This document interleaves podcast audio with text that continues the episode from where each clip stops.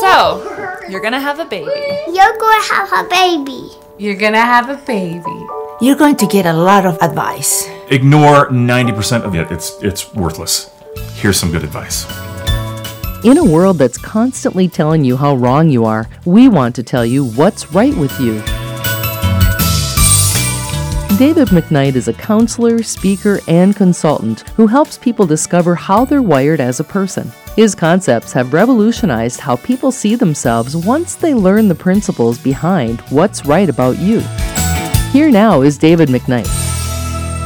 David, most of the time when we talk on the podcast, we're talking about what's right about you. Yes. And today we're going to talk about what's right about you as a parent, right? That's a big aspect of it because it is a way that parents have to begin seeing their children through their child's eyes rather than their eyes. You said something to me about sometimes children are required to do more than just be a child, or how did you say that? Yeah, sometimes we have forced our children to, in essence, be the parent. They don't want to be the parent, they want to be the child. So, over the years, I suppose the last 25, 30 years of interviewing people of all ages and sizes and descriptions, it has come pretty clear to me that we all have this behavioral DNA in us. The way we see the world, the way we respond to it, the way we want to interact with the world. And it's unique to us. And as a parent, we want to impress upon our child certain values that we believe are right for them. And so we begin to look at our child through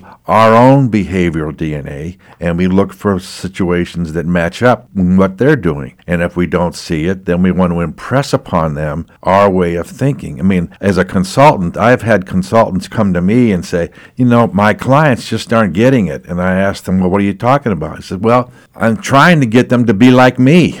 Literally, I've had consultants say that who are trying to work with people. I said, not, they don't want to be like you. They want to be like themselves. And it's your job to help bring that out. So, as parents, it's our job, as I say, read our child's story as opposed to write on there, to write their story. Read their story and let them do the writing. And there's ways to begin to do that. And over the years, I've sat around the table with families and their children uh, and had us tell stories about each other and try to help parents who are struggling in their parenting try to help them find a word or two that was unique to their child to help them begin to parent them through that word. Now, an example is I've got a daughter who's now 27, and at age about three or four, I began to actually try to do that. What are the words? What are the key things that light up her life when she's engaged in it and when she's talking? And we discovered that there were a few words that were unique to her language and not our language, not mine or my wife's. And we began to experiment when we would put that word in a conversation with her, how she responded. So the word primarily for my daughter was plan or some derivative of that word or what are we going to do those kinds of questions would come out of her mouth and i'm much more organic i'm just let's just fly with it and see what happens and that was never good enough for my daughter well we began to flesh that out more and more and had her do some assessments when she got to be kind of a teenager to help her get some better understanding of that and then helped her begin to see this is who you are. And kind of like you give somebody 40 acres, this land is your land. You can do whatever you want with it. You can stand and look at it outside the fence, or you can get in and cultivate it and make something of it. I said, These words that describe you are your words. They're not mine, they're yours. Own them.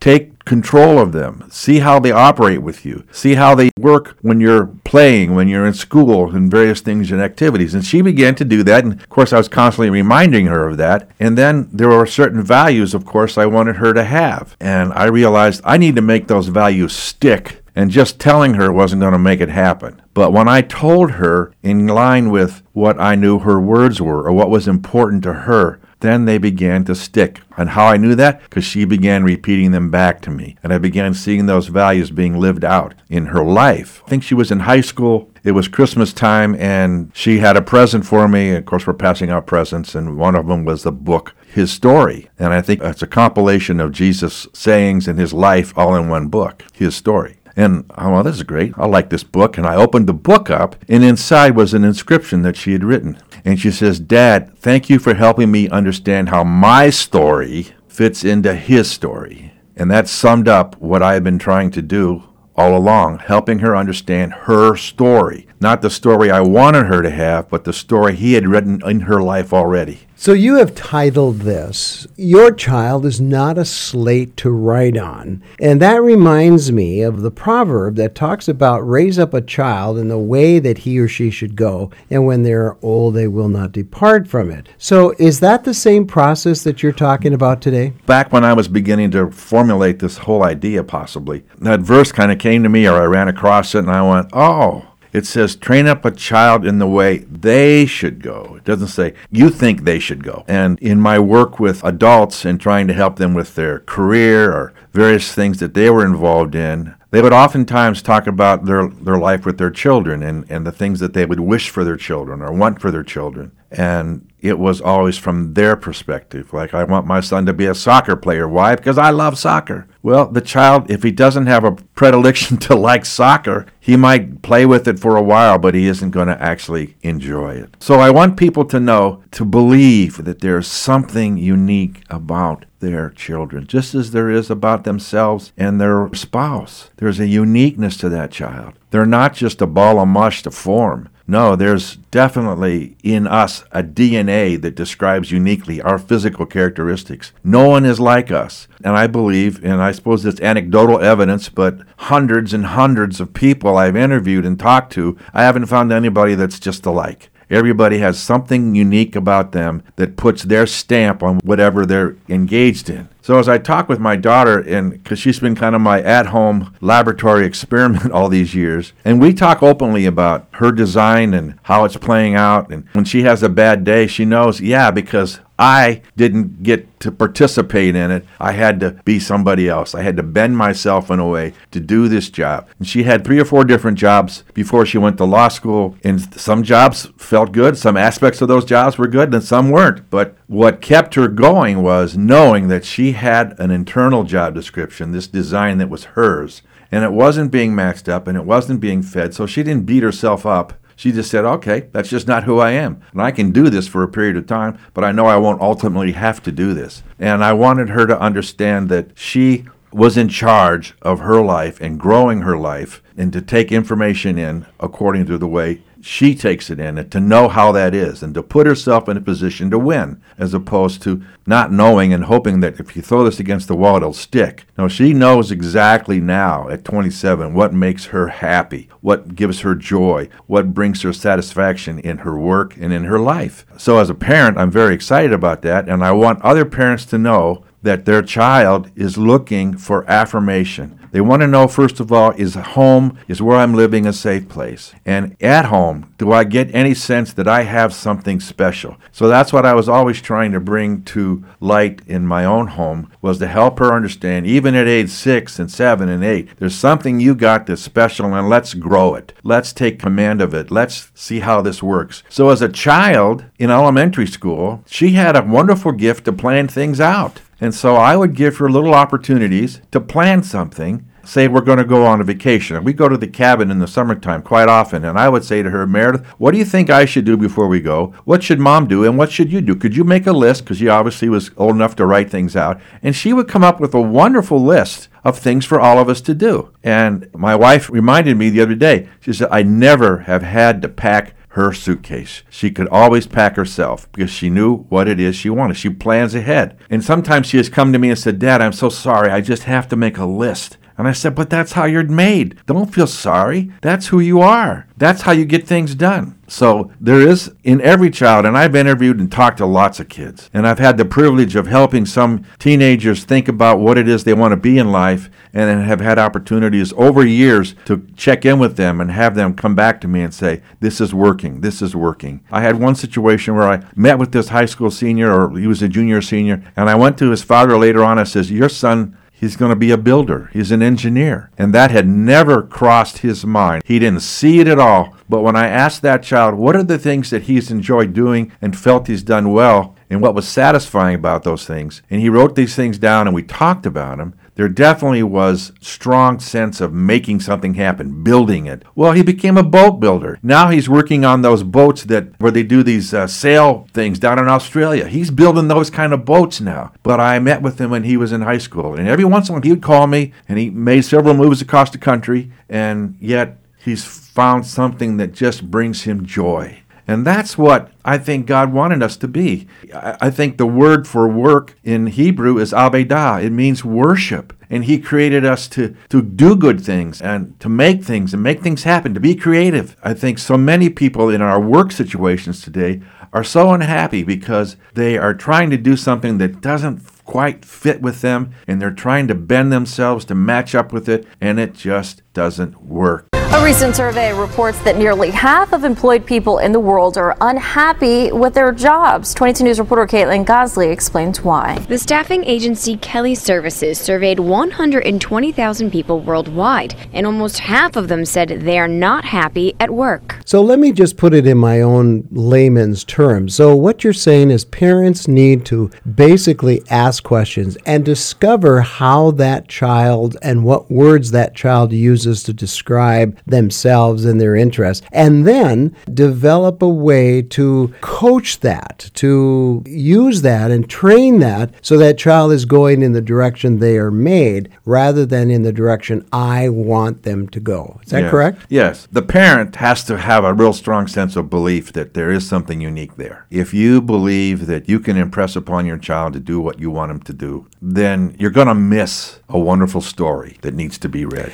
So, a lot of times I would say that if a parent is a doctor or a lawyer, for example, that's how we want our children to kind of follow in our footsteps. But that may not be the kind of propensity for that child's giftings or interests. Exactly. I worked with a young lady. She was in college and she had a wonderful creative gift and she would do videos in school and she was an actor and she the whole dramatic creative side of her was just alive. She was also very smart and had a proclivity to do math and science. That was also in her field. And her father was a doctor and really wanted her to take that math issue and become a teacher because you could have a good life as a teacher. And so she cooperated with that and went did all the things necessary. But the Juilliard School of Music was offering an opportunity to audition down in Chicago. And she had a sister that was in Madison at the university, and she told her parents, I'm going to go down and visit my sister. Well, she kept on going to Chicago and went to this hotel where she auditioned for Juilliard. So she sat there, and there were like two or three hundred kids. They're all going through all the machinations you go through and you, to try to come before this committee and do your thing. She sat on the floor and just did math problems because she just did her homework. Well, she got an invitation to go to Juilliard. So she sprung that on her parents. She went to Juilliard and then she went to Hollywood and did some stuff in Hollywood. Was on TV. But there was an example of that gift was never really fanned by her parents. They were looking at it from their perspective, what brought what would bring them joy and didn't see the joy that that would bring her it's interesting now that my, my daughter is you know, more mature, doing more mature things, and what she does is getting tighter and tighter with who she is to the point where she doesn't really want to come home from work because she's having so much fun. They say by the time most people are 40, they want to change occupations and often do career changes at that time. So, David, it seems to me that what you're talking about is has such great benefits for the child primarily, but even for the parents to know that you're raising your children in the best interests of your child and that they will be the most satisfied in life because they're kind of going along the way they are gifted. Yes, uh, my daughter has worked very hard. She just it doesn't just didn't happen because she kind of understands that. She realized she had to work at this, and I was just reminded of this this week how hard she has worked and determined, hit several brick walls, and been in work situations. She was so unhappy, but at the end of the day, she always knew, but this is who I am, and I will get to that place someday. So she has an, an abundance of determination, more than I, more than I do. Man, I'm kind of in awe, but I hope it's because she understood who she was at such an early age. I know that wasn't my case. I mean, I was wandering around, had a sense that, you know, I can do this, but no one ever said, you should do that my parents didn't say it. No one said it. No teacher ever said it. And so it wasn't something that I cultivated. And it wasn't until I got to a point in life where I now had some time to just go do what I wanted to do. And I began to see how things began to form. And I've often thought, gee, I wish I'd have known that at a much earlier age. Well, you became out of a home of a preacher, and I think people wanted you to be a preacher, and you went to school to become somewhat of a preacher, but yet you became now a leader of leaders. You were a counselor, you are a visionary, and you help people through their leadership issues. So, in a lot of way, you're a preacher to preachers. Yeah, I've been called a pastor to the pastor, and I do fulfill that role from time to time where I kind of take a pastor under my wing and just kind of help them walk through whatever they're dealing with. I get great satisfaction out of that. Yeah, and you're very good at it, and that's the other side. So, at the end of the day, here, David, Let's go back to where people begin as parents with their children. Uh, we don't want to make children a slate to write on, Yeah. what we want uh, our notations Yeah. to be, but we want to try to discover how that child feels about it. So where do we begin? Let's just let's just conclude with some of those steps that you would recommend or see happening as parents. Well, begin to look at your child. Take your glasses off, and by that I mean take your don't look at your child through your lens. Just see them as a fresh, you've never met them before. Just just watch how they play. Watch what they say. You know, and sometimes we think we've got very difficult children or stubborn children or they won't listen, they won't obey. I think in large part it's because they're using a megaphone to say, "Hey, will you just get who I am?" And I have to keep shouting and doing this stuff because you won't get it. And so there's a reason why you, as, as a spouse, one of you loves to plan the vacation, the other of you wants to just go. And it's not a sickness or disease either one of you have. That's how you're designed. And so it goes back to honoring what is in front of you, honoring your children, honoring people in your life. Know that God's gifted them in a certain way, and for the most part, most of us don't know what that is. And so we're looking for affirmation, we're looking to be valued, we're looking to be encouraged. And I have the honor to sit with people and help them unpack that part of their life and watch an adult all of a sudden begin to really bloom because they now have found their sweet spot. I've helped people in job situations or done in search situations, and people come back and say, I can't believe I'm getting paid to do this. It's so much fun. Well, it just matches up with what they inherently want to do, as opposed to, I somehow have to force myself to do this because I want a paycheck. And my daughter is in a situation now where she's an intern. She doesn't get paid a nickel. She's got to pay for her own parking to get to this job, but she doesn't want to leave at the end of the day because she's so happy because she knows this is what I want to do. It's in it's engaging her. So money isn't always the big issue. It, we think it is, but she realizes that this activity so pleases her and I think that's how it is for people who, when they understand, boy, there's something about me. So there's a subject matter, tangible or intangible things that they want to be a part of. How do they play with kids? Do they play by themselves? Do they go up to their room alone or do they want to have someone with them? Are they in teams? If they're in teams, what's their role in the team? What do you see them doing? When they play sports, how are they playing? There's all kinds of ways you can begin to just look at your child with a sense of awe and, and wonderment what are they doing? And then here's the kick. So when your child has done something that they're really happy about, ask them. So what was it about doing that activity that brought you so much joy? What was the satisfaction in it? And that will begin to give you some big keys as to who is inside of your child what it is they want to do. I've interviewed lots of people and oftentimes we I want to go to childhood for to find out some of these key things. For instance, I've interviewed lots of guys over the years. Many of them had paper routes or they mowed lawns to get some spending money as a teenager. So I'd ask them, so what was it about that that you enjoyed? Because they chose that activity and everybody had a different thing. I like being able to throw that paper and hit the target every time. Oh, I like the, the, the order, getting my papers and getting them all in order. No, I like collecting them and meeting the people. They all had something different. Or if they're mowing yards, oh, I like the way I cut the grass. And they all had something about that activity that brought joy and satisfaction to them. And that's a key as to what they're going to want to do because if someone's selling lemonade at eight years old on the corner, they very well be likely selling something when they're 38. So if they know that about themselves, why do you like to do that? And you can foster that in and grow them in that, you've got something special. If you would like to know more about what you've heard today, you can contact David McKnight by calling 612 990 6604. Again, that number is 612 990 6604.